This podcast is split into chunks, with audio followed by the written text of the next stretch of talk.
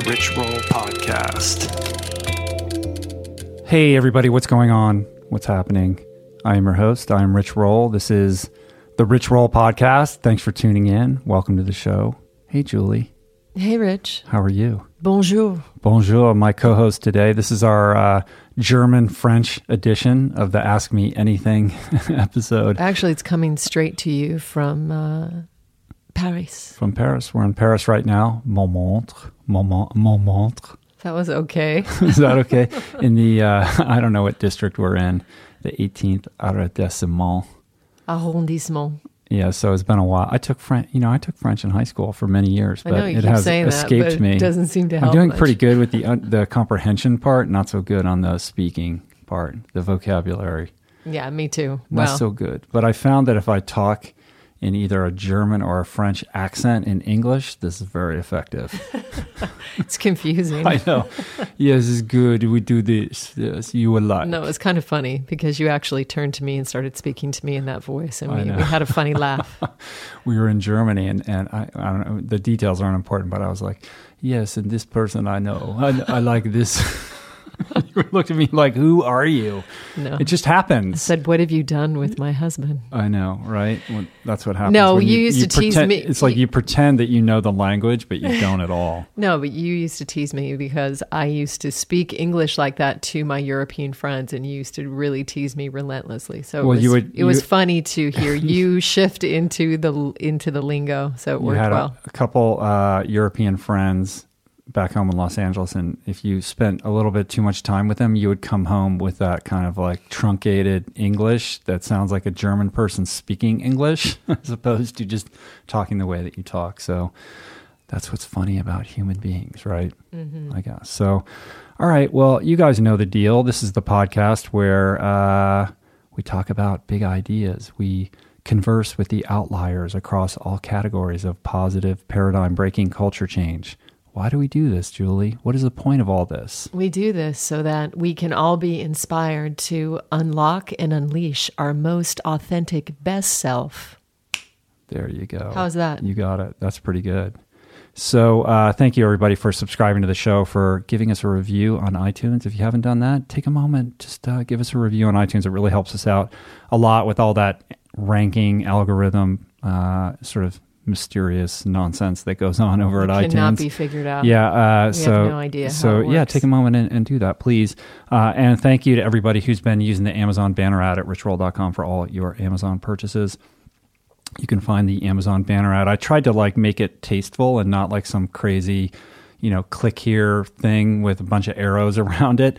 Uh, but if you just go to richroll.com forward slash podcast, you'll you'll see it. It's right there on the main podcast page. Just click that, takes you to Amazon, and then whatever you end up buying, uh, we get a little credit, uh, and Amazon kicks us some commission change. It doesn't cost you anything extra. They don't like increase the cost of whatever you're buying, and I think it's just a cool way to support the show. You're probably going to buy something on Amazon anyway uh, and uh, puts a little wind in our sails and allows us to uh, continue doing what we do. That's right. Bringing you all this free content. So That's right. thank you. We appreciate it.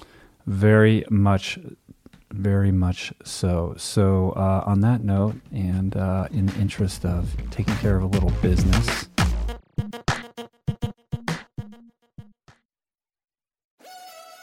We're brought to you today by On.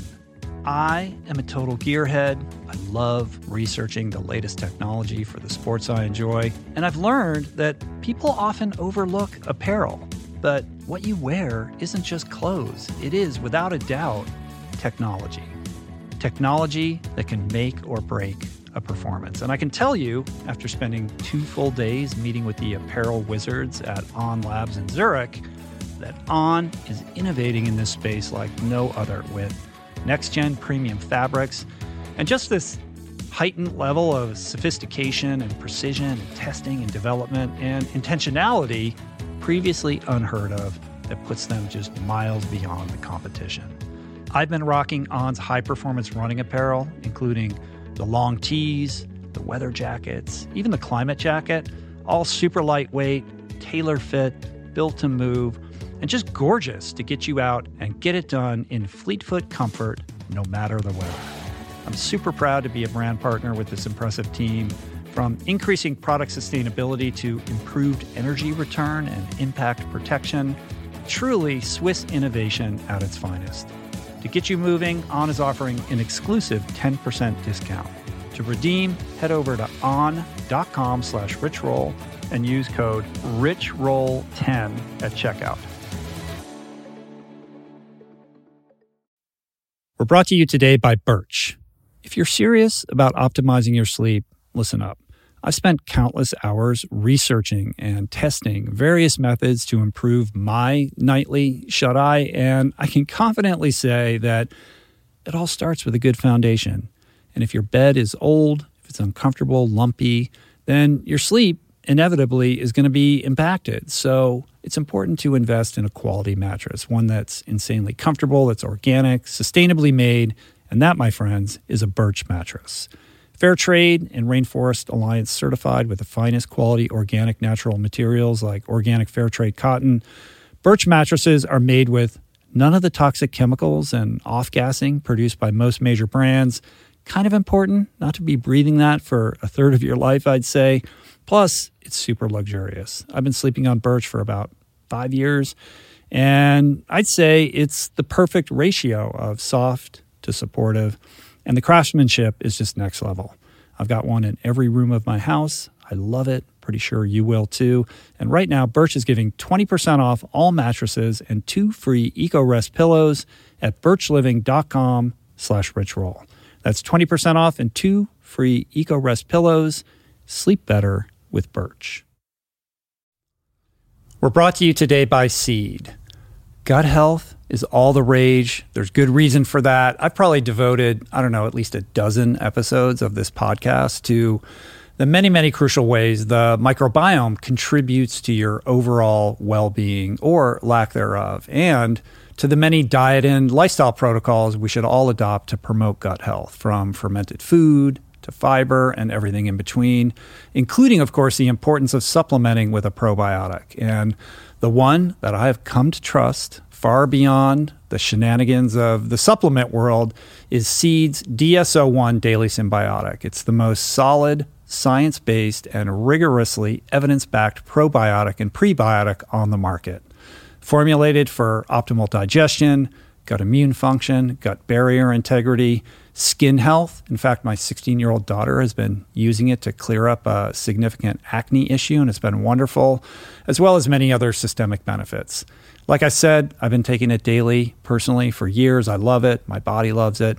And right now, for our listener community, Seed is offering 25% off your first month of Seed's DS-01 Daily Synbiotic. Visit seed.com slash richroll and use the code richroll25 to redeem this offer. That's seed.com slash richroll or code richroll25.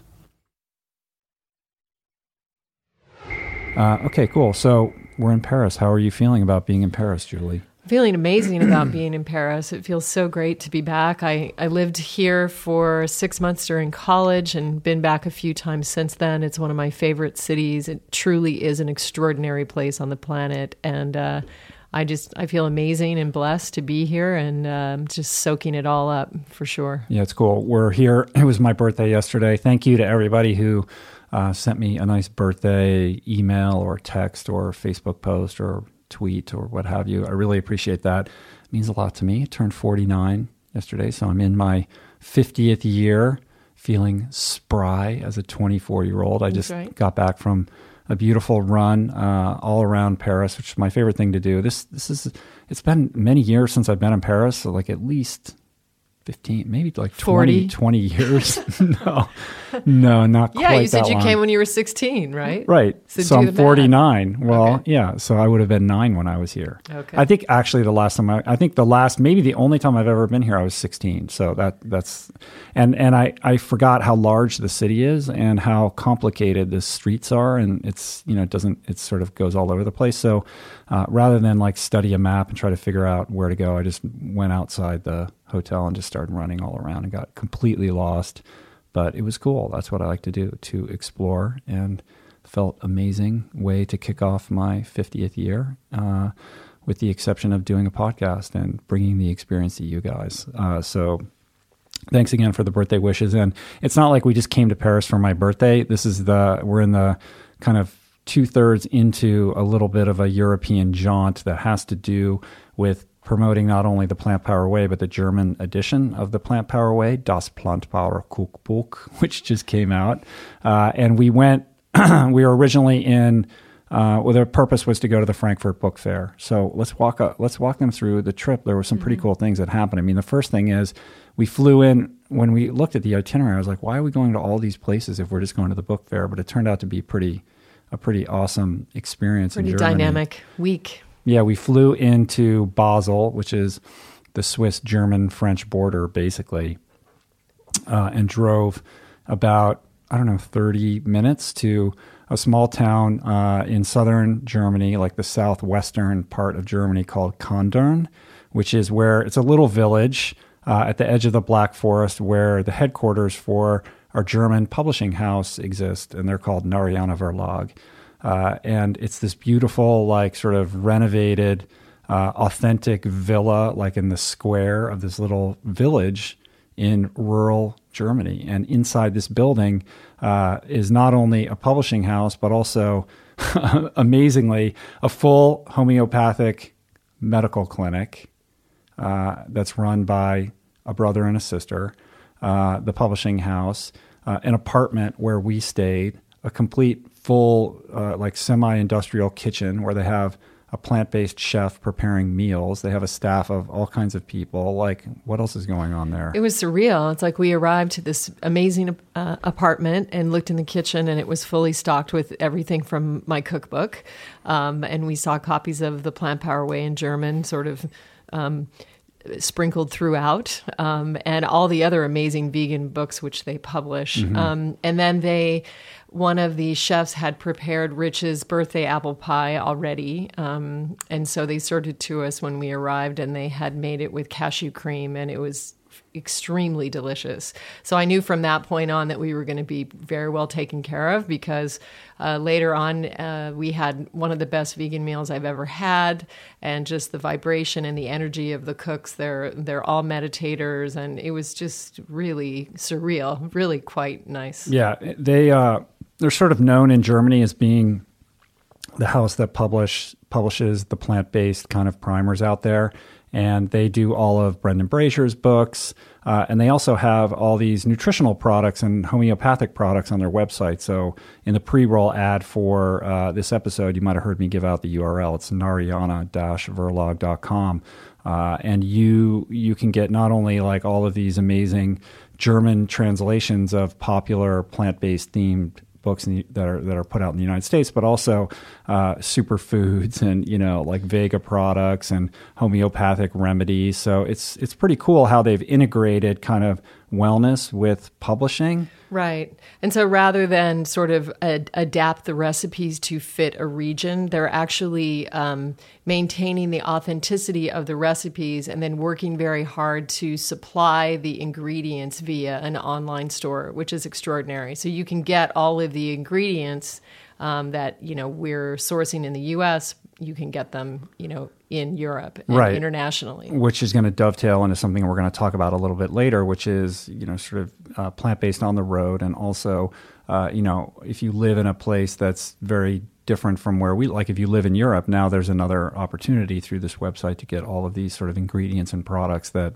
um, you know that can kind of buttress your health quotient in your kitchen which is pretty cool as this kind of trend starts to explode and expand, um, which is great and really nice. So, so uh, initially I was like, why are we going to the here first? Why can't we just go to the book fair? But it was a great place to kind of decompress and, and adjust to the eight hour time difference. And I got to go running in the Black Forest, and you know, Julie got to play her sitar and you know, like meditate and do some yoga and like acclimate. And we ate amazing food, uh, and it was just you know, it was kind of a great way to just kind of immerse ourselves in German culture before we had to go into the craziness that is the Frankfurt Book Fair. Yeah, and it was really also just such a blessing for us and and you know, a treat to be able to sit inside the Black Forest and be in the moisture with the ferns growing and all the ivy and these, you know, huge ancient trees. It felt, you know, truly like my cells were soaking up, you know, much needed water. Uh, we, you know, it's extremely dry in California where we are right now, and um, so it, w- it was magical. And of course, I've always heard about the Black Forest being associated with really amazing levels of health and you know, uh, nutrition and, and healthy living and connection to nature and even mystical, you know, elements. So I was extremely happy to meditate um, sitting against a tree for some hours in the Black isn't, Forest. isn't the Black Forest like the sort of source of all these some of these fairy tales like, like- Little Red Riding Hood and like you yeah, know, I think so. you Of know, course, like all yeah, that kind of stuff supposedly takes place in I think forest. it has a you know definitely a Wiccan healer um, you know history and lineage. Well, going running in there, I mean, you can get so lost so quick. There's just paths and trails and roads going in every. I mean, I- suppose if you just keep running, you'd probably end up in the next village over or Mm-hmm. something like that. But it looks like you could just disappear in there, Yeah, never to be found from again. Very beautiful, very lush, and very beautiful. And also, uh, you know, we went to a farmers market, local farmers market as well, um, in this amazing town called Freiburg, which Freiburg, is um, supposed to be like the hip sort of college It's like town a college town. of this area. And uh, anyway, the farmers market was insane. Um, I wish I'd had a week to just stay here and cook sourcing. It's got to be one farmers of the, market. the oldest farmers markets like on planet Earth because it's at the base of this insane cathedral, and the cathedral was built in in like medieval times. Like I don't know what the date of it was. Like what did they say? They said it was it was built like I don't know what the date is, but really old, right? Especially when you're American, you're Old. like yeah, you're like with a capital O. and they had like little rectangles and squares that were like etched into the wall at about um, you know eye height. Uh, and apparently, those the as the as the lore goes, as the story goes, the merchants, the sort of uh, farmers that would come in, would use those as sizes to calibrate prices for certain like produce products, I guess. So it's an basically the indication being that like there was a farmers market going on here in like you know the 1400s or whatever, Mm-hmm. and it's still going on like, like most days. I, I think it's it's not just like No, one she day said a week. every day. Yeah, like every day. Yeah, it's incredible. And the produce is is like insane with these incredible mushrooms. The the mushrooms in the Black Forest are Mm-hmm. like you know that's the thing, right? So tons of those. And anyway, delicious and a and a sort of sensibility and, and awareness about organic produce that I think is on a higher level. You know, in terms of of um, sort of prioritization that it is in the United States. Like they're they're totally into organic. Like they they have a lot more awareness about GMOs and things like that. Like in terms of um, labeling and whatever. They're they're I think they're just a little bit more progressive on that front in terms of regulations and legislations. But anyway, we super enjoyed that. We did, and so we just did some media in Freiburg, and then we got in a car and we went to Frankfurt for this book fair. And we had heard like, oh yeah, the Frankfurt Book Fair. We're going there to announce the German release of the cookbook. Um, it's a huge book fair. It's the biggest book fair. I think it's the biggest international book fair in, In the, the world. world. And I'm like, yeah, yeah, yeah. But like, it'll probably be like National Food Products Expo or something like that. I was imagining just like a big trade show, right?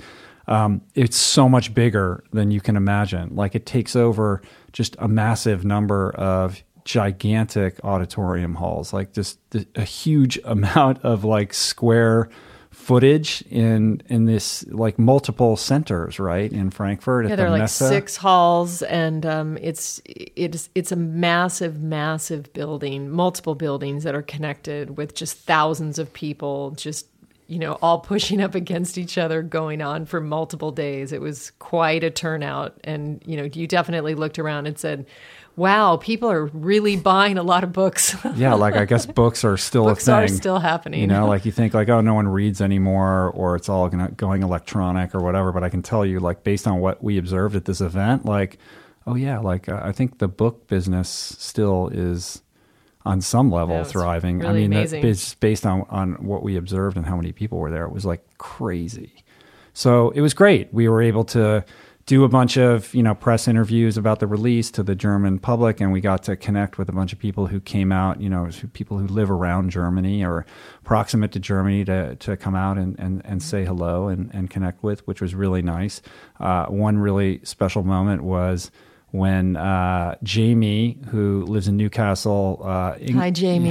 in the United Kingdom, like the, the northern part of Britain, uh, he's the guy behind the uh, Rich Roll Fans UK Twitter account. Yeah, so follow there. So he's a super fan, and and he literally got on a plane, flew to Amsterdam, and then flew to Frankfurt uh, just to meet us, and wasn't even sure if he was going to be able to, like, if we were going to be around when he was there. Like, he just wanted to connect with us, and luckily we were there, and we were able to hang out with him, and that was like really special and cool. Yeah, it was super, super touching. Really amazing guy. And uh, he's a teacher, a school teacher, and recently has left like standardized education. And he is teaching autistic children now. And his wife is a nurse.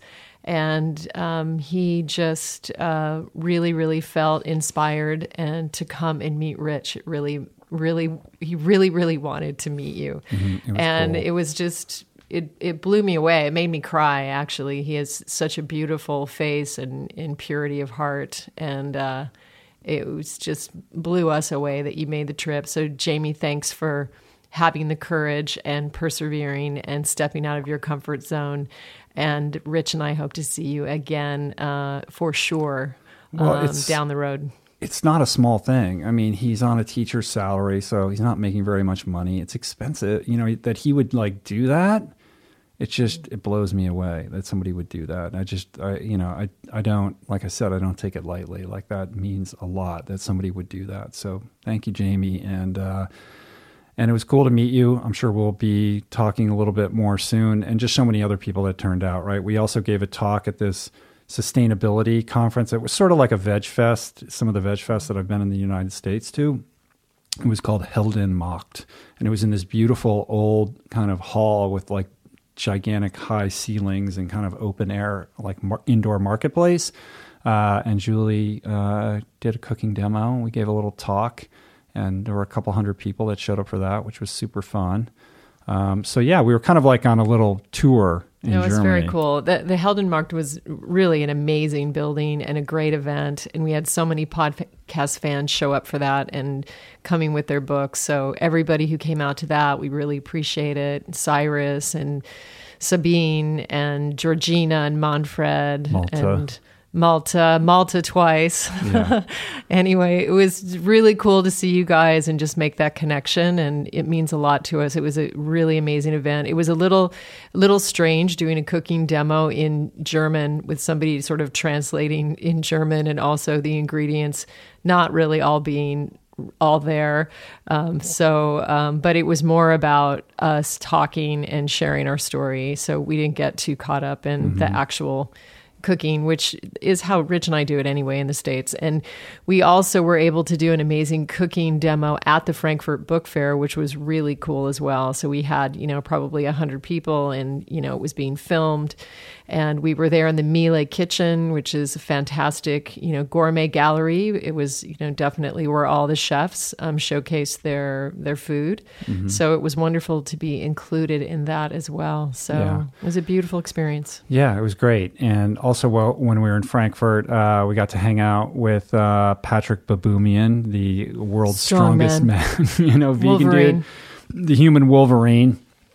For those of you who don't know who he is, uh, he broke a world record in Toronto a couple years ago. I was there with him at the Toronto Veg Fest, where he uh, set a Guinness Book of World Records for most weight carried by a human being ever, 550 kilograms, which is like 1,200 pounds, on this uh, like chassis. I forget what you call it, like a yoke that he puts on his shoulders that has all these metal plates on it, and he has to go 10 meters uh, in a certain amount of time uh, with that that amount of weight on it, uh, which was pretty cool. He then broke that record again, uh, and we were able to sit down and do a podcast, and we were exhausted. It was at the end of a very long day of doing press stuff, and I was like, I hope we can just get like an hour out of this before we have to go eat we ended up talking for three hours. So uh, it was pretty epic. I think we could have talked all day. I'm sure I'll have him on the podcast again, but you have that episode to look forward to coming up soon, right? We made some videos with a guy called Jens Naller, who's a, a, a marathon runner, plant based dude, journalist in Frankfurt, um, which was really fun. And uh, then we went to Berlin. Which I'd never been to Berlin before. That's right. But before we go to Berlin, I just have to I just have to share the most mind blowing experience maybe of my entire Oh, right. life happened. Um, we're going through security in Frankfurt, and I travel airport. At the airport, and where else is there security? Well, I just being clear so people understand. checkpoint? Well, maybe we're at the train station or something. No, so we're know? at the airport. I'm going through security, and I travel with my sitar now wherever I go. And I've gotten pretty, um, I'm pretty comfortable traveling with it, and I managed to make my way through security and all that without too much problem. And there was a security officer who was completely uh, just enthralled with my sitar. And he, you know, he asked me, "What is that? Is that a sitar?" And I said, "Yes." And he said, "Oh my God, you know, George Harrison was my favorite Beatle. Will you play for us?" And it's in this big like burgundy case. Like it's kind of dramatic looking. It has wheels on it and you roll it. So It's very like, tall. Everywhere we go, when we're in airports, people are always stopping you. What is that? What is that? Like it's like a topic of conversation. Mm-hmm. Uh, but but this guy took it to the next level. No, so I said, you know, I kind of laughed, haha, yeah, I love the Beatles too. And then, you know, then he asked me again. He said, "Would you would you play for us?" And uh, I was getting my things, and I said, "Oh, you know, I don't know if I have time. You know, our flight's leaving." He's like, "When does your flight leave?" And I said, "Oh, in an hour." "Oh no, it's just there. You have time. Will you play for us?" So I looked at him and I said, "Are you serious?" And he goes, "Yes." He goes, "We never, we've never heard it before." So I said, "Okay." So I got my case out and got my stuff, opened my case up, spread my poncho down on the floor because I have to play it sitting down, cross legged in a certain position. So I get it all set, and I actually played sitar and sang for the security at Frankfurt Airport, and they all listened to me. And when I finished, they all applauded as they were checking all the passengers through simultaneously. It was the strangest thing I have ever it was experienced. it was crazy. It was crazy. like in the United States, you're used to like the security people being really gruff and kind of short with you, and and and and and and this guy was so effusive and like and like just solicitous. Like he's like, no, you got to play. And he's like, it's cool, just sit down. And there are all these. Co- it's a huge security thing. Like all the people are putting their stuff through the you know the conveyor belts and the whole deal. And right in the middle of that whole thing, like Julie just sits down and plays like a song and she's singing, and all the guards are watching her, and there's police there. And I pull out my phone. I'm like, I gotta like Snapchat this or make a video of this. Like this is unbelievable. was epic. And as soon as I started to film it, the police woman was like, No, no filming. Like you can sit down and play sitar, but I can't make a video shot. out of it. You No- know, like, no Snapchat. She wouldn't let me take a video of it because I was like, no one's going to believe this. Uh, and then when you were done, like everybody clapped, all the police people clapped, and the other, you know, passengers who were going through clapped. And I was like, what just happened? That was crazy. definitely the last place on earth that I thought that that would ever happen. But it was just this Mm-hmm. this lovely guy who obviously is a music lover. I asked him, I said, "Are you a musician?" And he said no, but he he probably needs to become a musician because he definitely feels the beauty of music. So I hope he does. yeah. So that was a cool little experience, That was right? funny. So we get to Berlin really late at night the other night and uh, stayed in a cool little hotel that had a vegan restaurant downstairs. And uh, the following day, we spent the entire day making a video uh, for Der Spiegel and Achim Achilles, which is which is a uh, sort of fitness website. Um, in Germany, in Berlin, uh, with this guy called Micah Klotzbier, who is sort of a, he's become kind of an internet celebrity. He lives, he was a former like, he was a professional soccer player when he was young, blew out his knees, gained a ton of weight, became just like a kind of a typical big fat guy. And he went on this sort of weight loss journey that he shared online and it became like a news story. A bunch of people got involved with you know his experience. It was kind of like his own personal Biggest Loser thing, where he was sharing how he was losing his weight, and I think he lost like hundred pounds or something like that. 120 kilos. Did he lose? A, he lost 120 kilos. Kilos. I don't know how many pounds that is, but mm. that's a lot. That's w- mm. way more than 120 pounds. Yeah. Right. So mm-hmm. he was massive, and he's still got a little ways to go, but he lost a ton of weight, and he's kind of just a really fun, excitable guy. So we spent the whole day uh, making a couple of videos with him, and we were at the old. Uh, the old Berlin airport that's now closed down, that was sort of operable during World War II, where the U.S. Army would drop supplies in. Like now it's turned into this massive park with this huge loop where people go to um, go running and things like that. It's pretty historic and very cool, even though it was raining and freezing out. It's freezing. And then we went to the uh, Olympic Swimming Natatorium, that where they host the European Championships. This incredibly beautiful, state of the art, world class swimming facility. Uh, you know, like basically where you you could have the Olympics there. Like it's that caliber of a facility. Uh, and we did some fun stuff there. Uh, he doesn't want to, Micah doesn't want us to tell tell anybody. You'll have to wait for the videos, but, But- it was a fun day. Yeah, it was cool, and it was cool for me to like be in a. a I haven't been in a in a like a natatorium of that kind of like of that echelon in such a long time. So it was fun to go to a place like that and swim. Cool. Um, and uh, and the thing about Berlin that's super cool that might be counterintuitive for you, who uh, you know, for those of you who are listening, is that it's an amazing place for. There's a lot of awareness and excitement about the plant-based movement, the vegan movement. Tons of vegan restaurants. They even have a chain of vegan grocery stores there called Veganz yeah. that ends with a Z. And they're like supermarkets. I mean, they're not huge like the size of Safeway or something like that. They're, but they're still a good size kind of like grocery store where every single item in the store is plant based. Yeah, that's cool. And they have like a deli counter and you can get smoothies and sandwiches and all kinds of like lunch foods and things like that and buy all your stuff for at home in the kitchen. Yeah, we Incredible. could have st- we could have stayed there. Just would have been Yeah, I was fine. like, this is amazing. Like, this would mm-hmm. be so cool to have in the United States. And like, here it is in Berlin. It's true. And then at our hotel, they had yeah, every meal they had a whole vegan spread, mm-hmm. just everything vegan. And I had croissant at this hotel, and it tasted amazing, so amazing that I had to ask, "Is that vegan?" And it, and it is vegan. The chef would not give me the recipe, even though I I probably could not make it anyway because croissant is a whole it's a whole thing into itself. But it was exciting and inspiring to know that it can't that that type of bread and that kind of um, level of taste in a in a bread and a pastry can be executed. So I'm excited about discovering more about that. Um, but apparently, this chef had been raised vegan since he was a boy.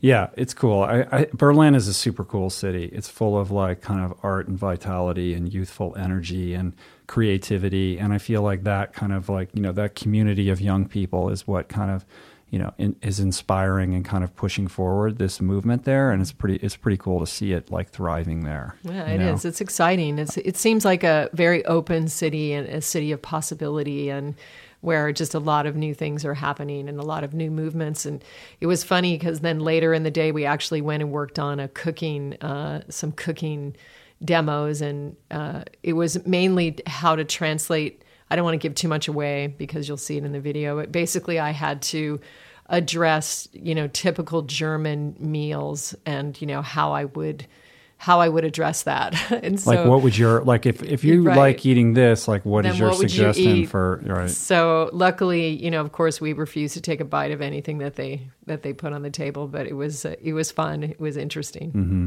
yeah so that was great and then uh, it was exhausting though man we were just on That was a long day. Mm-hmm. like many days and and then just came to paris to kind of decompress for a couple days uh, and have a little birthday experience so julie for my birthday surprised me and took me to this incredible restaurant last night. I mean, that has to be the most extravagant, like incredibly uh, beautiful gourmet plant-based dinner of all time last Well, night. That I've ever been in my Yeah, entire I don't think anything else in the world exists like it. Like it's it was the finest plant-based meal probably perhaps on the entire planet. Yes. At a place called uh, L'Arpège, which is a very fancy restaurant uh, where the chef, uh, the master chef, presides. His name's Alain Passard. Yeah, Alain Passard. He came out. He was extremely sweet, very, very affectionate, uh, very connected to his clientele. A lot of touching and charming, and uh, it was sweet. It was sweet to see him. So that was and it was like cool. a tasting menu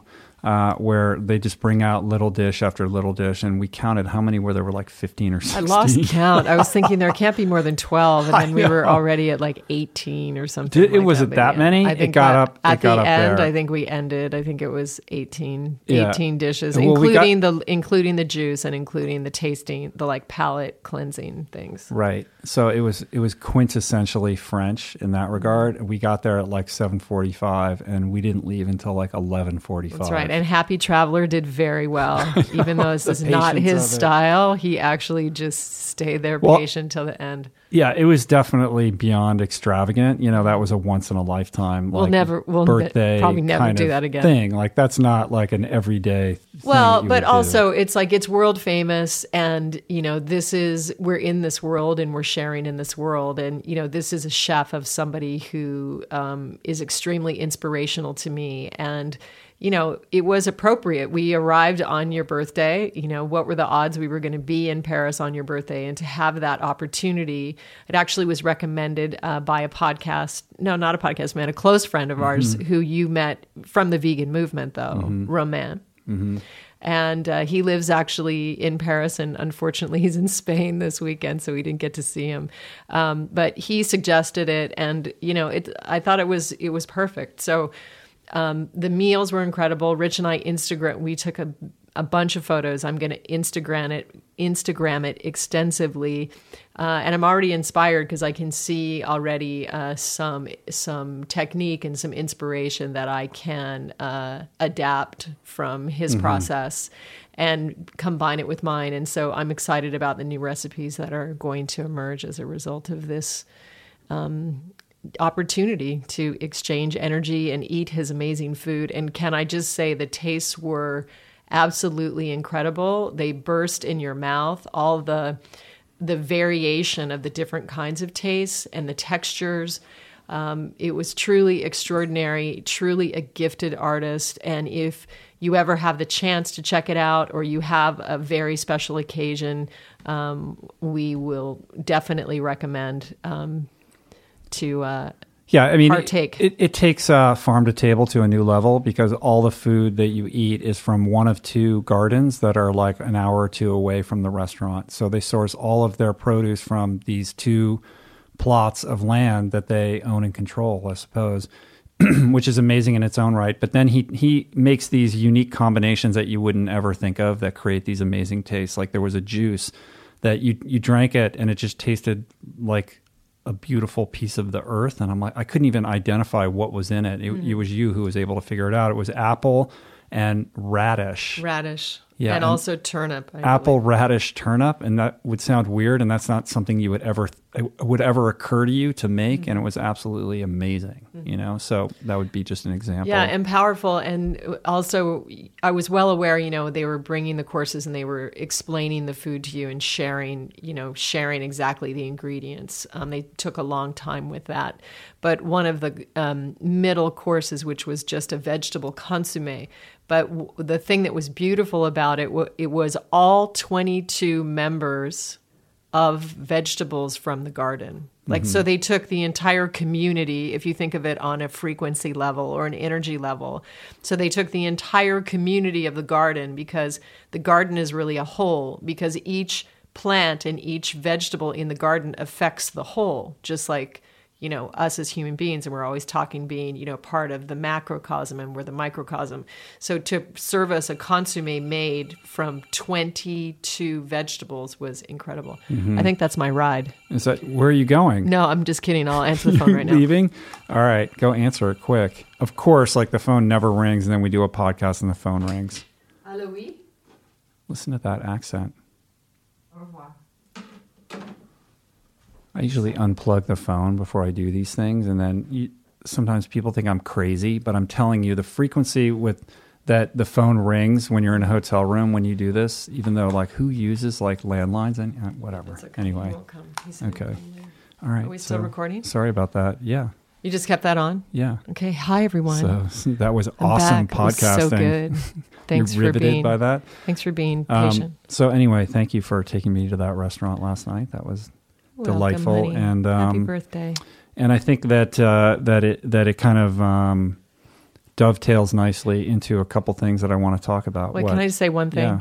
Okay, so at the end, I let them know it was Rich's birthday, so I asked for something special, and they they arranged these paper thin slices of an apple on a plate in the most beautiful design that I've ever seen, with the most beautiful flowers on top of it, and it was very very nice. But I have to say that your apple pie from the Plantpower Way just totally ruled over that dessert. All right.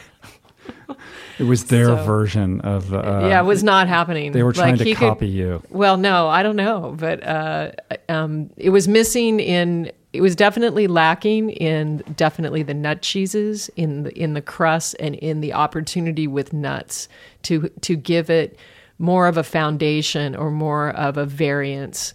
Um, so I don't think that they have really gone there yet. So it was interesting. Um, I'm I will actually look forward to sending him a copy of my book. Um, and who knows, maybe I'll inspire him too. You never, Never know. know. You never know. The student inspires the teacher, and the teacher inspires the student. That's so you never the way know. it works. All right, so we're going to get into some questions in a second, but before we do that, uh, we got another little interesting tidbit from our friends at Harry's. Harry's, I love Harry's I love Harry's too. You know why? because Because shaving's freaking expensive. Oh, that's And you go to the store and the blades cost an absolute fortune. And then you never know which blades work with which handle, and you bring home the wrong ones. And then you got to go back to the CVS, and it's all locked down in a lucite case. And you got to find the kid with hair in his face who who has those uh, things in his earlobes, you know, Mm-hmm. and he doesn't really want to help you, and he's staring at his feet, but he shuffles over and opens it anyway. And then you ask him, "Do those?" is the Mach 3 does that go with the force and is should I get 5 blades or 3 blades and he's still looking at his feet and he's not helpful. So you then spend like 50 bucks on these blades that don't work. The whole thing is ridiculous. so they right? cost a lot. yeah. there's a lot of plastic. It's inconvenient. There's a You lot of dri- waste. you got to drive in your car and you waste Not your time. sustainable. More importantly, not sustainable. Well, a couple guys uh, who got together Named to Harry? solve this problem. No, they're not named Harry. that's Ironically, you think.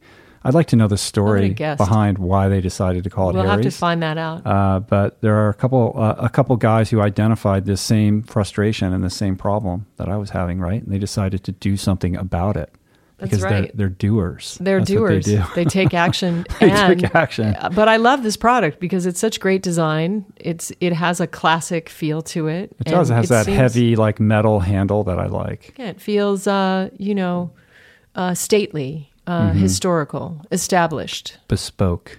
Oh, Yes, Okay. bespoke. Uh, Harry's delivers a superior shave. I can personally attest to that. How do they do that? Well, the first thing is they bought a blade factory in Germany. We were just in Germany. We should have gone to the Harry's that blade factory. That would have been a great video. that would have been awesome. Harry's, Uh, we're coming next back time- next September. time we come Rich to Germany, we'll do running a marathon, and we here. Right. Well, this blade factory has been crafting some of the world's highest quality blades for nearly a century, so it's a good match. And uh, and and by having this factory, they're able to cut out the middleman, which means they can offer an amazing shave at a fraction of the price of the drugstore brands. Their starter kit's just 15 bucks. It includes a razor, three blades, and your choice of Harry's shave cream or foam shaving gel for just 15 bucks. That's crazy. And as an added bonus, you can get $5 off your first purchase with my code ROLL, R O L L. After using my code, you can get an entire month's worth of shaving for just 10 bucks. And shipping is always free, which is huge, right? Uh, shipping's always the thing that makes it a pain. Like you think you're buying something for a certain price, and then you look at the shipping and you're like, wow.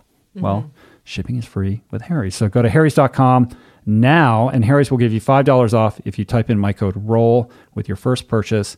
That's H A R R Y S dot com and enter coupon code ROLL at checkout for $5 off the starter set and start shaving smarter today. I think I'm going to start shaving You should. after that ad. Well, the whole ad's all about how it's like for men, but like, why shouldn't it be for women too? Well, it's not for me because I wax, but You wax, but if you But shaved your if I shaved, I would and I shave my legs, so I go through You're probably more than my special fair share of Harry's blades. maybe some of you don't know guy. that, but he's that special guy that he actually shaves his legs. and I'm secure enough to talk about it. That's amazing. How about that? It's incredible.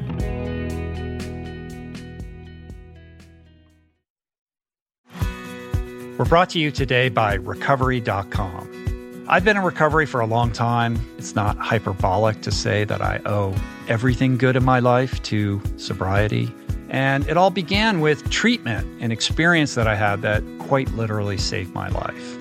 And in the many years since, I've in turn helped many suffering addicts and their loved ones find treatment. And With that, I know all too well just how confusing and how overwhelming and how challenging it can be to find the right place and the right level of care, especially because, unfortunately, not all treatment resources adhere to ethical practices.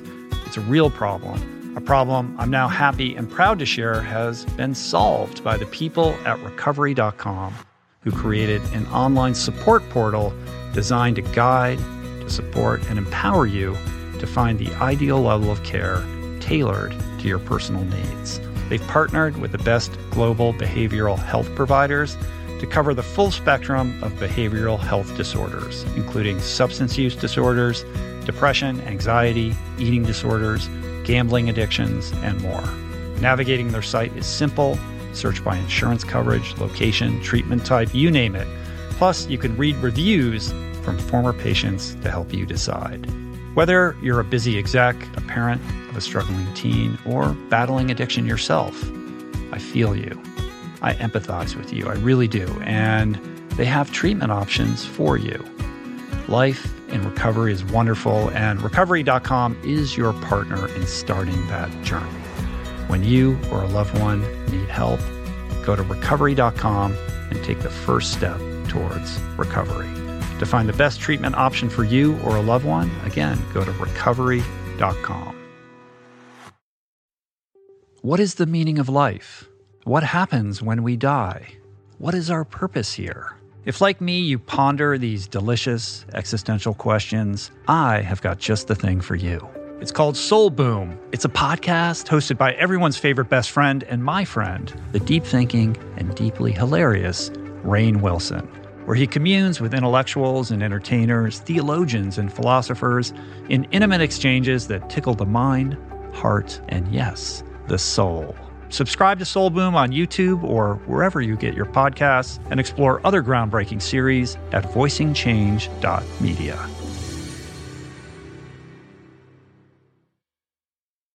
You are listening to this podcast because you care about improving your health and your well being. But this quest is incomplete if you have yet to add my friend Dr. Rangan Chatterjee's Feel Better, Live More podcast into your listening quiver.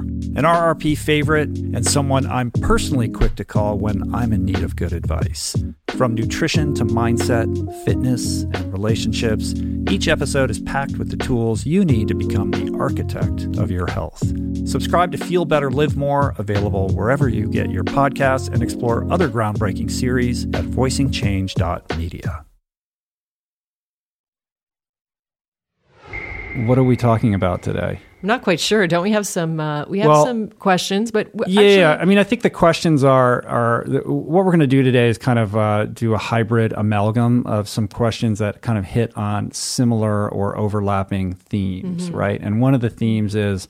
Uh, there's two things I really want to talk about today, but the first one is something that we were talking about earlier, which is uh, this kind of when you when you're at a place and you're ready to kind of make a change, uh, there's a tendency, at least in our culture, to get overly fixated on the weight loss aspect of the change, to be kind of overly obsessed with what the scale says, and and to kind of quote unquote be on this you know diet that is inherently you know sort of uh, temporary by its very definition, and so what we wanted to talk about is maybe uh, a little bit of a different approach to lifestyle change that is a little bit more broad and comprehensive in not only its uh, its approach but also in its benefits. Well, and I think this is connected to you know the emotional aspects of eating food and overeating food uh, and having um, you know using food as a you know as a security blanket or as something to make you feel better or as a drug or as something to stuff your emotions. And i think what's happening is when you go through a, a period of transformation where you have addressed the food because it is the first thing that you have to start considering you know what are you putting in your mouth and what's going on in your microbiome and um, you know what are you eating? You know are you overeating? Are you eating when you're emotional? You know uh, looking you know thinking looking at all those aspects. I just feel like there is a, a large emotional um, ocean of uh, exploration uh, that uh, needs to be dived into and really looked at and really discovered because it's what was propelling you to eat to overeat in the first place or use in the in the first place. And so we had a little sort of a little baby window into this when we were um, shooting with with Micah and you know he's lost a tremendous amount of weight and we had a kind of a moment together and I was talking to him uh, he was had these physical challenges planned for you you know it was all about the physical challenge and I I sort of jokingly but but authentically suggested to him that possibly the greatest challenge would be to actually stop and look inside for a moment and maybe sit with me and be present and connect. And in the moment that I said that, I could see the emotion just well up in his mm-hmm. eyes. And so you know, I wanted to go there. Um, the film crew didn't want to go there. so well, that doesn't that, make for a good no, like five minute good, quick video. No, it doesn't. So, but what I'm saying is, I'm just, uh, you know, I know we've uh, we've established a friendship with him, and we have you know things coming up in the future. But it just sort of um, brought this to the surface about how you know this is a lot of what we're dealing with when people are overeating or when they have a lot of weight. It's like what do they do when the weight comes off and their heart is sitting there bare and open mm-hmm. and vulnerable? And that's a very scary place to be. And there needs to be some tools and guidance and nurturing so that we can lovingly um, support ourselves and each other to clear that emotional trauma and heal from it and become truly whole. Yeah, I mean, I think that that's the difference between like going on a diet and saying I'm going to, you know, take a new approach to how I'm living my life. Like I'm going to shift my priorities and my perspective and that gets the the external manifestation of that are the habits that you then adopt or change like what you're choosing to eat or how you're deciding to move your body but that's a function of of an internal shift, right? So the focus needs to be inside. It has to be inward. You have to connect with yourself and develop this deeper relationship with yourself that will then kind of tap into, you know, what it is that's important to you, like what it is that you want to express, like how do you want to live your life? You know, it's very different from a diet, right? And when you can kind of get right with that, then that will be, you know, the determine that will be determinative of how you're going to make decisions going forward. But that has to be locked down and rock sol- solid, right? Like that's the foundation that you're building that will then drive every other behavior pattern outside of that. Yeah, but before you can have it locked down and solid, um, there is a, a very vulnerable, raw, yeah. scary process that one has to go through. And it requires looking at the shadow side. It requires looking at things that you have stuffed under the bed, that you have furthestly, you know, put in the furthest corner of your mind that you have suppressed your entire life because you don't want, you know, you just don't want to look at it. Mm-hmm. You, it's not pretty, uh, you know, and, you know, it could be a whole range of experiences, but as human beings, you know, this is how life is designed and this is, you know, these are the things that we go through. And so you can, you can tell, and I'm, you know, I'm, I'm never one to quote science, but I'm, I know there are scientific studies and that many people know that, you know, uh, if someone has, you know, a terrible pain, an emotional trauma, or a split or a fragmentation from something that happened to them as a child or in their life, and they have not cleared it or healed it, they could lose the weight and, you know, fit into the dress size that they want and look really great on the outside, but they will still be suffering on the inside. Mm-hmm. So that the outside fix does not heal the inside. No, and actually, Micah said something to that effect. It was very revealing at one point, not when we were filming, but just in passing. He said, you know, I've lost all this weight, but I still think of myself mm. as in and and take make decisions based on you know what it was like when I was super fat, right? Mm. So he still sees himself in that way, and there's a lot of wounds there. And I also think getting to that place is a function of whatever's going on inside of you, right? Like what you know, whether it's a self esteem thing or you know whatever your emotional pain body is that um, allows that to you know over time kind of occur like this external manifestation of this overweight unhealthy body like what is what's really going on inside that would allow that to happen to mm-hmm. you um, and and you can say, well, you know, we use food as to numb our emotions, and, and that's certainly true, but I think it's much deeper than that. It goes a lot deeper than that.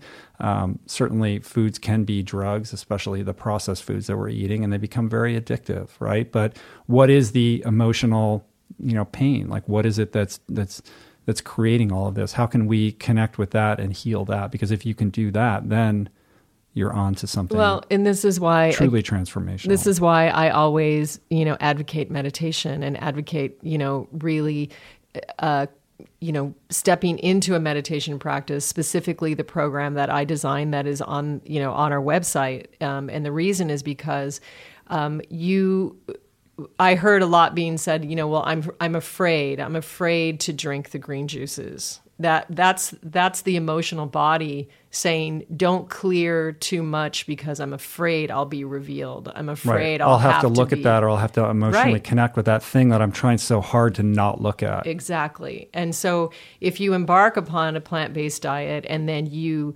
combine that with a meditation practice um, you will kind of be um, dealing with the healing from more of a holistic approach. And this is where I differ from physical exercise. So um, I don't think it's the same as as running until you you know running yourself into the ground. I don't think this is the same aspect of healing that we're speaking to. Sure, surely that can be transformative and it can be an amazing experience. I know there are many people that you know love to run and they they say they're addicted to running or they love that feeling.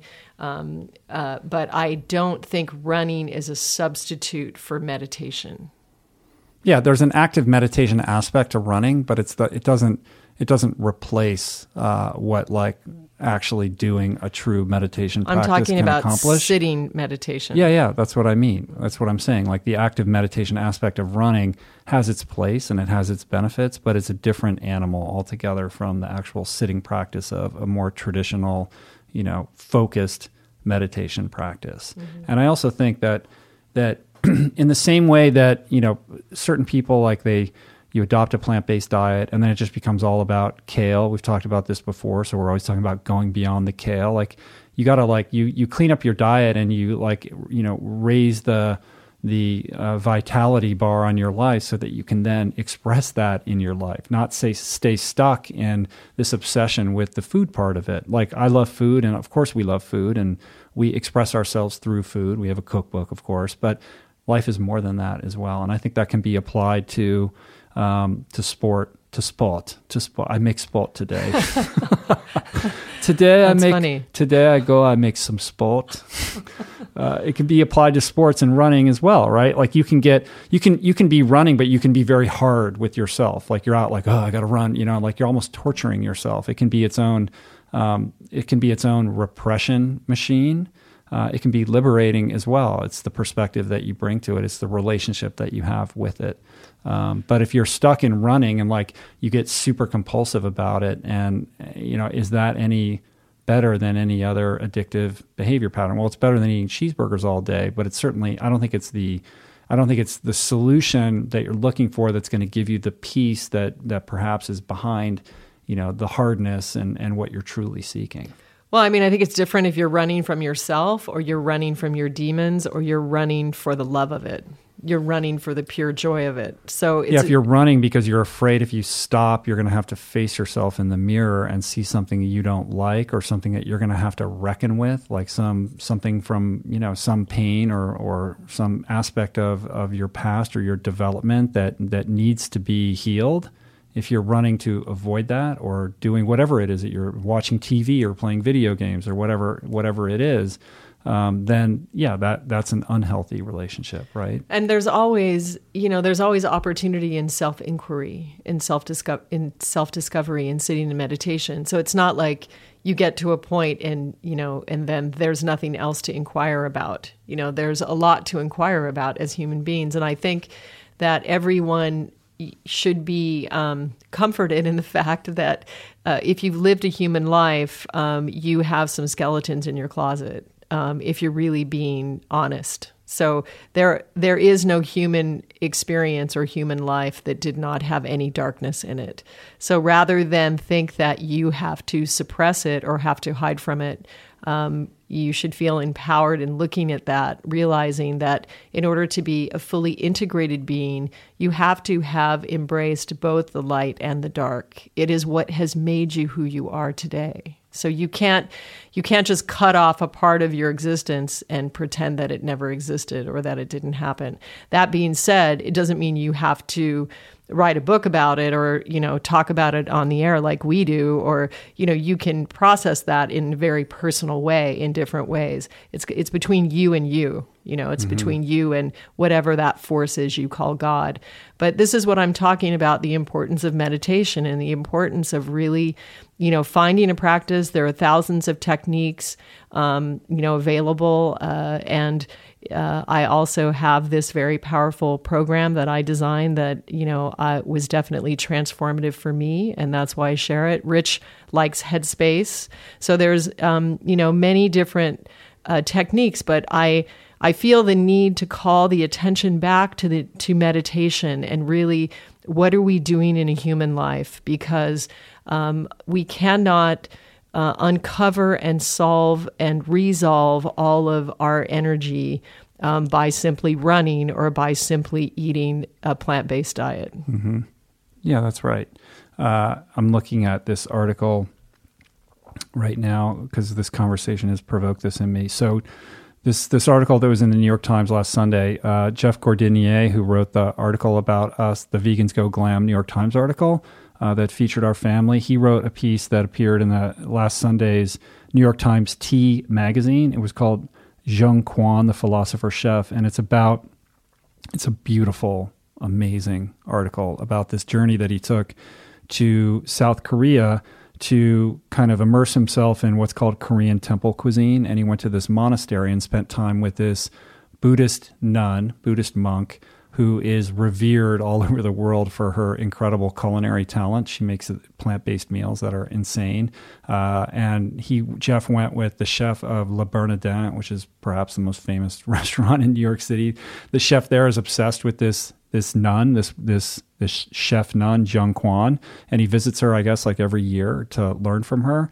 Uh, so Jeff goes and spends a week there with with her and eats her food, and he just said it was like transcendent, this amazing experience. But what really uh, I thought was amazing was something that he that he talked about um, that had to do with like cravings. Like you know this idea that in america or in the western world you know you can find yourself aching for a slice of pizza right? Like you have that craving. And korean temple cuisine is rooted in like a principle that is completely opposite to that.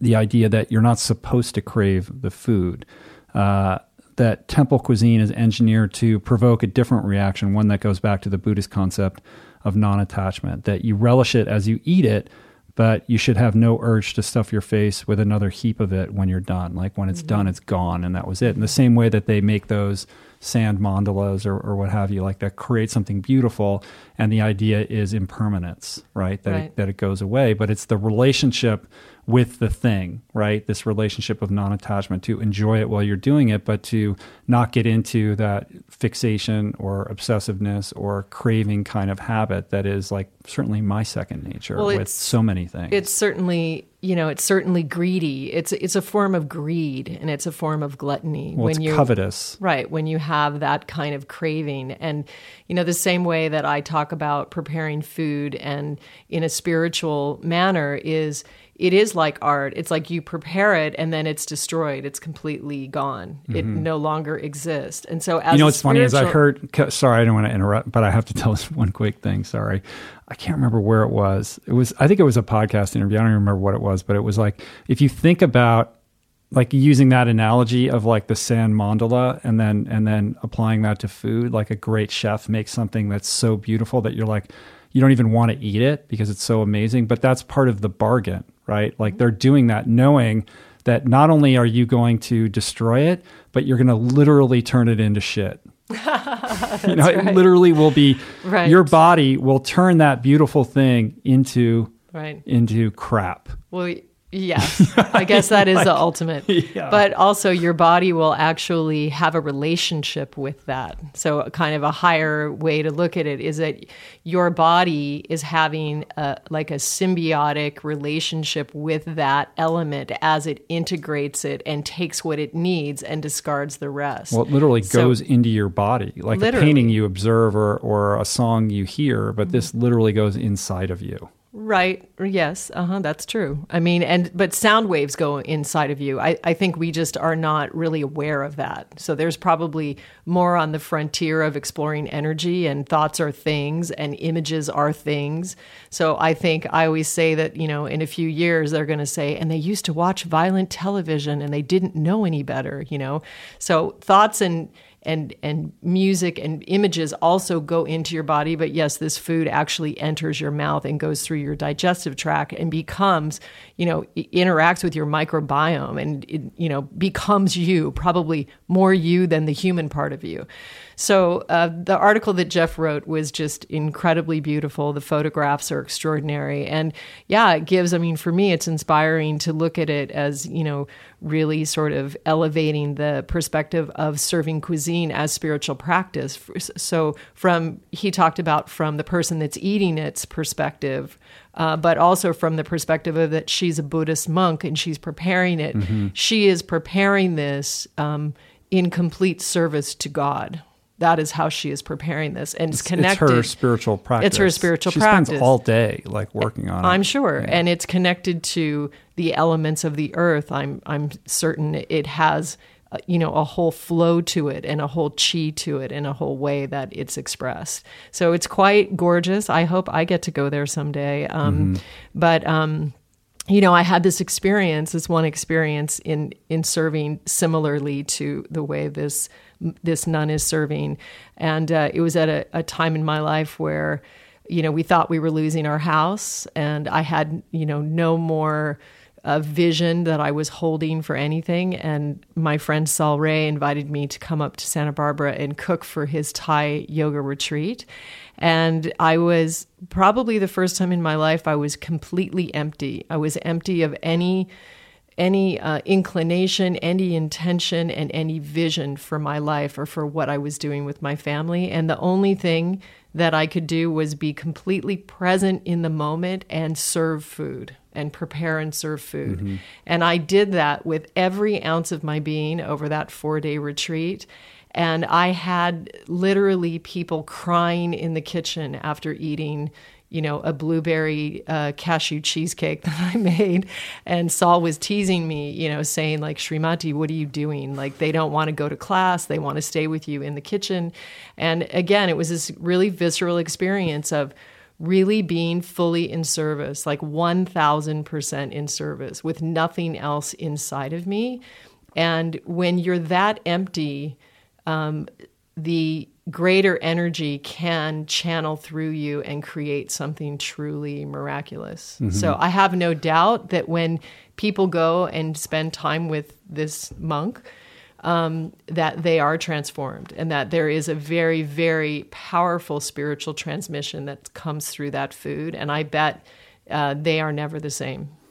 Yeah, and I think in addition to that, it's it's you know kind of uh, a close you know kin or cousin to the service aspect of it is doing it for the love of it and just being in it for no like not for any external purpose other than making the most beautiful thing that you can and pouring all of yourself into it with everything that you have right? So she's doing her thing in this remote you know section of South Korea she's she didn't write a cookbook she doesn't have a restaurant like she doesn't have a publicist like nobody knows what's going on right she's just doing this in basically in isolation and it says in the article like sometimes she's just cooking for two other nuns or a couple other people that are in the monastery. And now it's a cultural thing in South Korea. There are these other monasteries and there's this tradition of cuisine in these places. So it's a thing, right? People go to these monasteries to enjoy this food.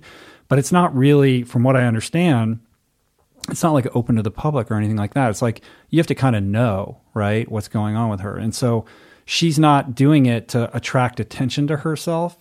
Uh, but just by being so devoted in this practice, she becomes like this magnet and the world comes to her, right? Mm-hmm. So the chef of La Bernardin gets on a plane from New York City and travels to see her to like sit at her feet and learn, right? Like that's an amazing that's like a truly powerful thing. Well, she's she's a spiritual master of sorts, and she needs nothing from him. She doesn't care. She has no need She's for. not- yeah, she yeah, has no yeah. need for this press. She has no. She doesn't care. It's like it's just like oh, the wind blew, so the guy's there, you know, and that's a really powerful place to be to not have that attachment. But you know, uh, with her living this monastic life and having chosen this this way of walking in the world, of being in the world, um, it's really beautiful, very inspiring, and and um, uh, a lovely, beautiful way to connect to divinity. Yeah, I told Jeff I was like, I got to get her on the podcast. He gave He's me like- some contact information. Like I was kind of half joking, right? You know, I was like, oh, she should be great.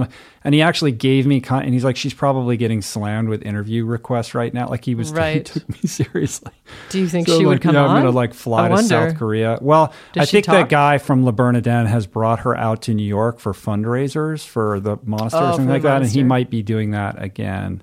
Mm-hmm. But you know, because of this article, now suddenly everybody, you know, she's on everybody's radar. It's a different thing now. But of course, if a if a if an opportunity arose where I could see if I could make it happen, that would be a beautiful conversation. I would think. Maybe she'll cook for us. Yeah, if she speaks English, I don't know. Doesn't even matter. Yeah, I think she does. Anyway, um, all right. Well, all right. So just to bring it back, like the, the this question was really about um, transcending the the kind of just surface level weight loss aspect of of of the wellness journey and and refocusing on on on the emotional aspect of it of of like healing the underlying emotions or pain that kind of maybe led to some unhealthy behavior patterns and using that as uh, you know the launching pad to reset your trajectory right Yeah, and Did we- we- understanding understanding that you know we are whole beings. You know, m- many different parts of ourselves. So, you have physical health, you have emotional health, you have spiritual health.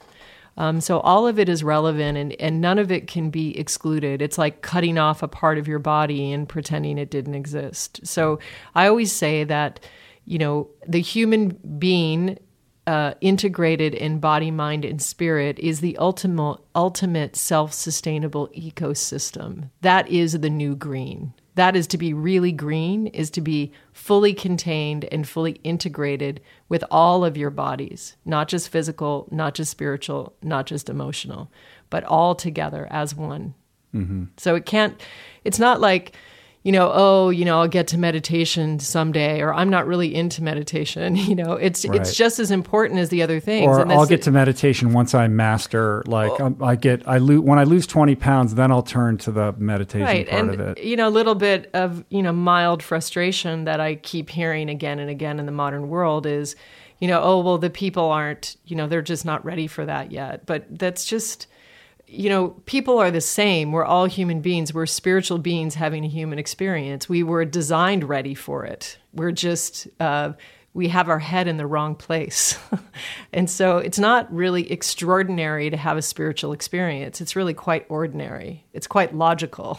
It's quite, you know, it's absolutely true. And each one of us is completely different. But I just, I don't feel like, you know, making it that it's all about the diet is uh, is intelligent. so what should come first how do we how do we so if somebody's f- listening to this and they're like I'm on your page but tell me where to begin Well, what should what should come first is again, you're what we're saying is is to do these things simultaneously. So not to take care of one part of your health while excluding or ignoring another part. So I think it happens all together. You know, it talk it, it comes with eating healthier foods, starting a meditation practice, starting to move your body, and starting to connect with some of those skeletons or, or dark moments or emotional traumas that possibly you haven't looked at for a while. And maybe you need to take those out and have a look at them. Maybe it's through journaling to begin with. Uh, maybe Or it's therapy. Yeah, therapy or communication. But uh, above all, I mean, meditation every day, meditation, meditation, meditation. So find a practice that feels good to you or one that you can begin with. Again, my meditation practice is a 30 minute uh, guided meditation. I really, really recommend it because it is a humming practice. Starts off with an active meditation, which actually helps to activate um, energy um, that's stagnant in your heart and actually will start to clear that immediately. And in the beginning stages of practicing this meditation, you may have a lot of tears, you may have emotion that comes out, you may cough, uh, you may even smell an odor.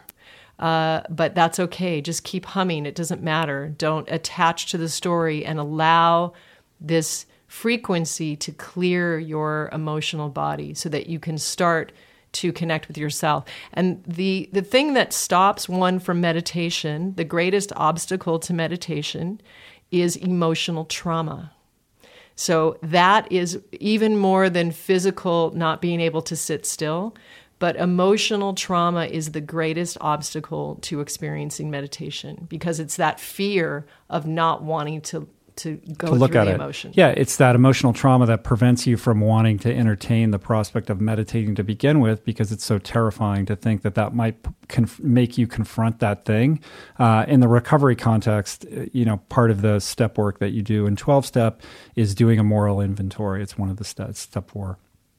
And, uh, an aspect of that is to kind of you have to go through like you have to write down all your resentments and it's a whole it's kind of a process right? And this is a this is a a, a task or an assignment where a lot of people in recovery like they just peter out like because they, don't want to they don't want to actually face it. So they'll hem and they'll haw and they won't actually do this work because you do have to confront these things and if you think about it like well who are the people that you resent? You have to do a, a sexual inventory this moral inventory this inventory of your resentments and your fears.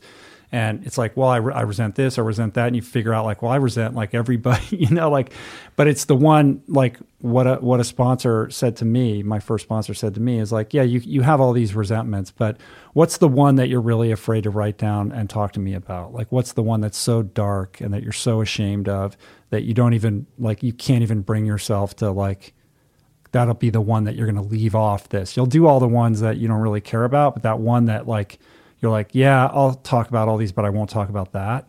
That's the one you need to look at. Because mm-hmm. that's the one that if you can work through it, is going to set you free.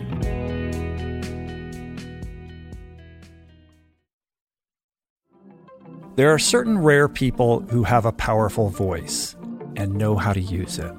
My friend Amanda de Cadenet is one such human. The podcast is called The Conversation because it is the Conversation, a groundbreaking series of raw and honest exchanges on the issues that matter most mental health, sex, politics, ambition, gender roles, and more.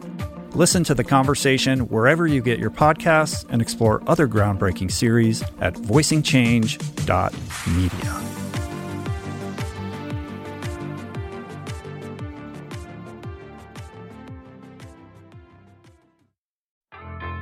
There is so much health information out there. It can feel overwhelming and leave even the most well intentioned confused about what's what and who to trust. Well, the first person that I call when I'm seeking clarity is my friend and nutrition expert Simon Hill, host of the fantastic podcast, The Proof.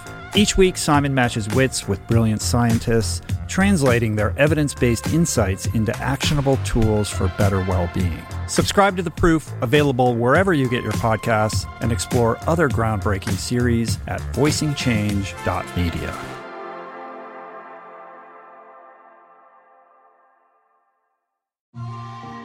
I'm super proud to announce my next venture, Voicing Change Media. This beautiful consortium of thinkers, storytellers, artists, and visionaries, all committed to fostering meaningful exchanges and sharing thought provoking content. Voicing Change Media will feature shows like The Proof with Simon Hill, Soul Boom with Rainn Wilson, Mentor Buffet with Alexi Pappas, Feel Better Live More with Dr. Rangan Chatterjee, and The Conversation with Amanda de Cadenet. You can explore this network and all its offerings at voicingchange.media.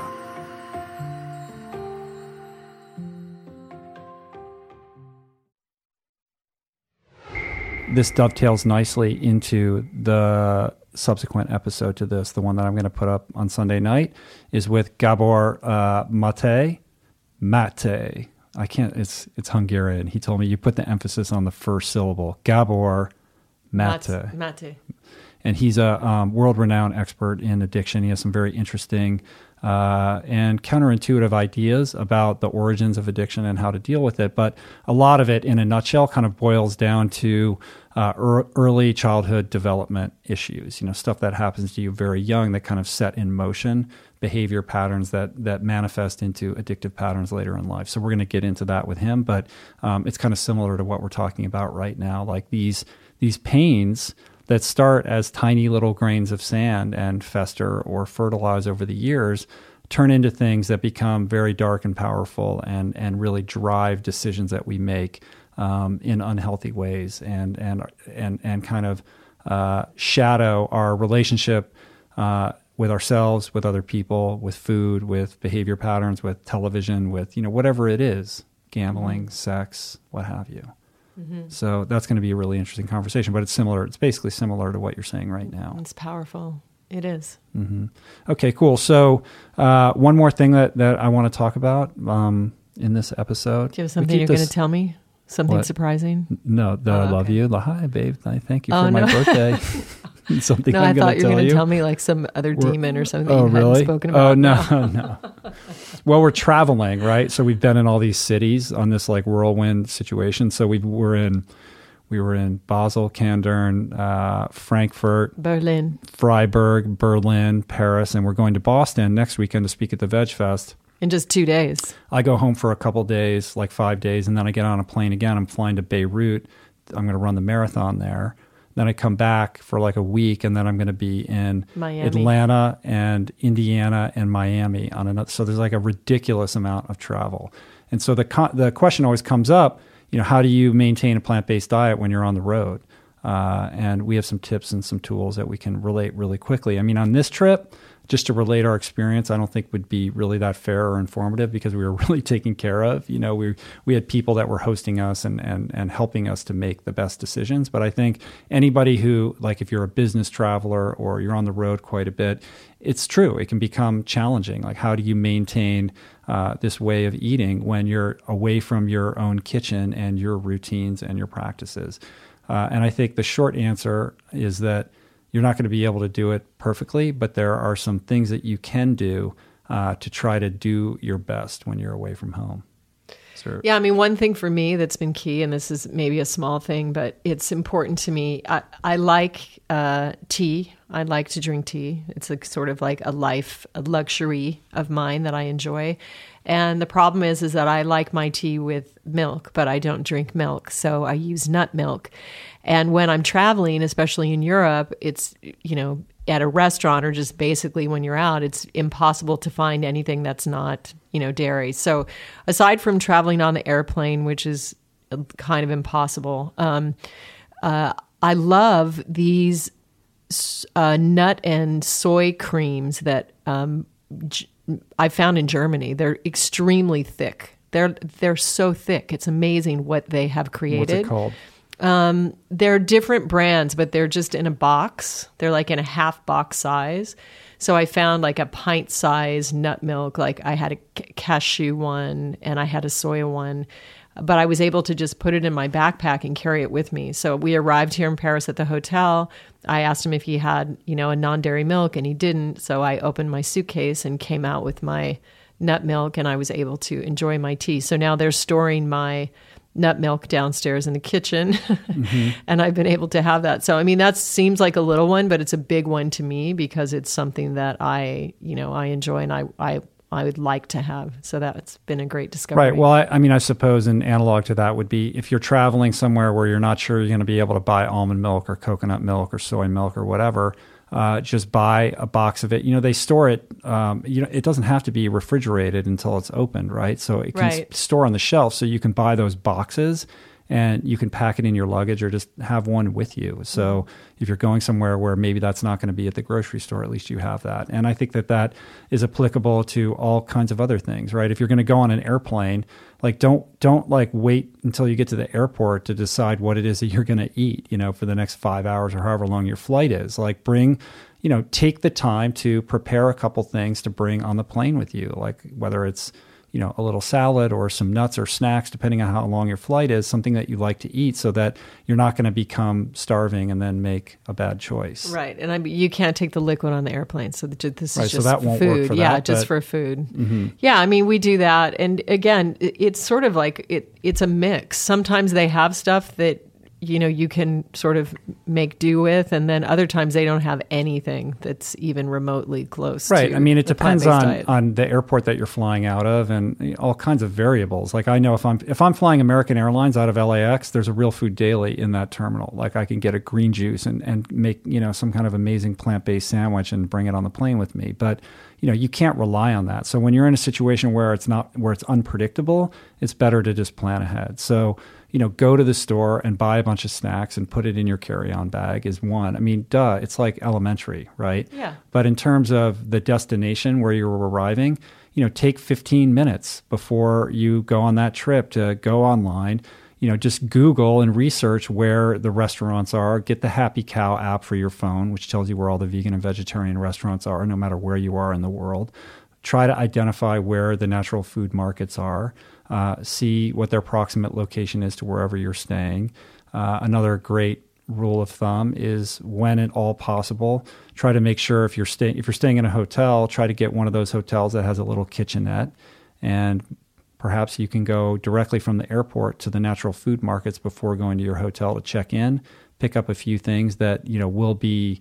Uh, kind of essentials to have in the event that you can't get to a restaurant that's going to serve your needs. You can make something in your hotel or at least have some healthy snacks or get the almond milk or what have you so that you have your kind of bases covered uh, for emergency situations. Yeah, and also one thing that would be extremely helpful is if you could find a way to arrange a blender at your de- at your destination. You know, it'd be easier in Airbnb situations obviously, but in some of the hotels that have, you know, kitchenette, you know, maybe asking, inquiring, and seeing if you can get a blender would be good.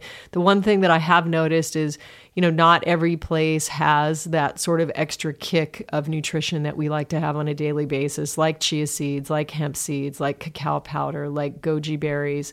Um, those are um, all all four of those things um, would be uh, sometimes I like to just travel with small packets of those, not not a huge quantity, but something that I could add in. You know, I was just at this cafe down the street in Paris. It's called Hope Cafe. It's really sweet little cafe and they have a lot of vegan alternatives and we've eaten there twice already.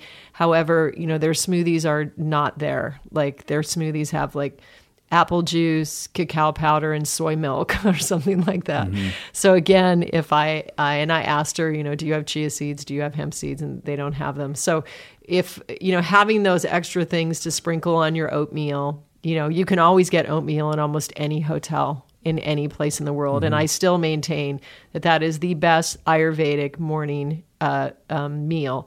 It is nourishing. It um, stops your adrenals from being fried, balances you. It's extremely good, um, and that's across the board for everyone. Uh, you don't need to eat more than a fistful, but this is the morning porridge recipe that I have in the Plantpower Way. So if you travel, you can bring the extras that you throw on top of the cereal or the oatmeal, which will make um, just ordinary oatmeal a superfood uh, powerhouse meal. Mm-hmm. Yeah, and in the United States, like my sort of default, like worst case scenario situation is Chipotle.